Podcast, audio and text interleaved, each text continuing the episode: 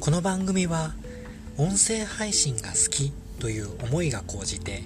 自分もスタイフパーソナリティになった中から音声配信について学んだことや音声メディアの情報を届ける番組です。今回もお聴きいただきましてありがとうございます。今日の音声配信のテーマはなぜスタンド FM を選んだのかこれについて話をしていきます。今日の収録はですねちょっといつもと違う環境でやってましてステーションブースあのシェアオフィスですね。個室のシェアオフィスで収録をしてます。ただですね若干ちょっと外の声が聞こえますのでもしかしたら収録ですね中に入ってしまうかもしれませんがご了承ください。でこれもねちょっとあの音声配信の良さだなと思ってましてどこでも収録できるっていうのが音声コンテンツの良さだと思ってます。はい。では本題ですね。なぜスタンド FM を選んだのか。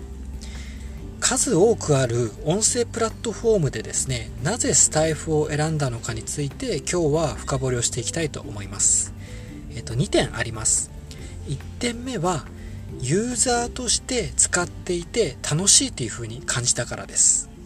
あの実際に使ってハマったっていうのが大きいですね。私は配信を始める前にリスナーとしてですねだいたい約5ヶ月間スタイフを使用してました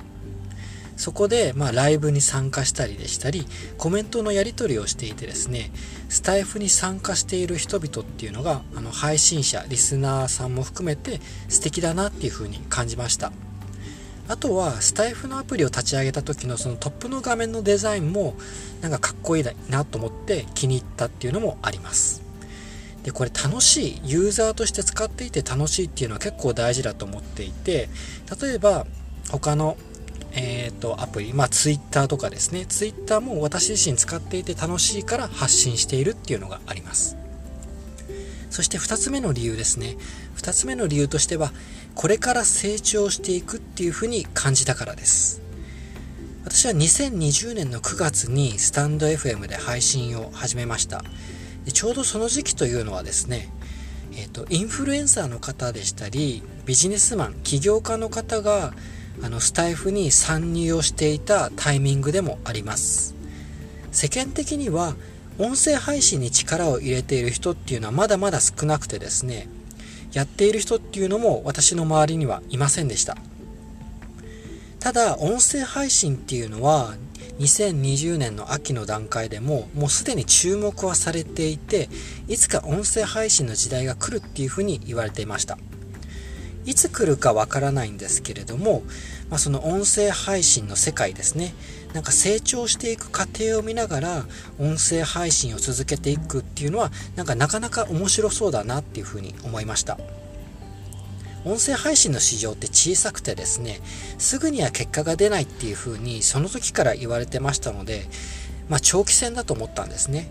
ですので私はまあ、あの楽しくできそうな楽しく配信できてなおかつなんか応援していきたいと思うようなプラットフォームでやっていきたいと思いましたのでスタンド FM を選びました。今回はですねなぜスタンド FM を選んだのかについて、えー、と2点理由を話していきました私はですね音声配信始めて11ヶ月目になりますあと1ヶ月、あと1ヶ月でですね、あの、音声配信始めて1年になるのですが、まあ、もうすぐ1年経つというこのタイミングで、改めてなぜスタンド FM を選んだのかについて、今回は話していきました。最後までお聴きいただきまして、ありがとうございます。それでは、素敵な一日をお過ごしください。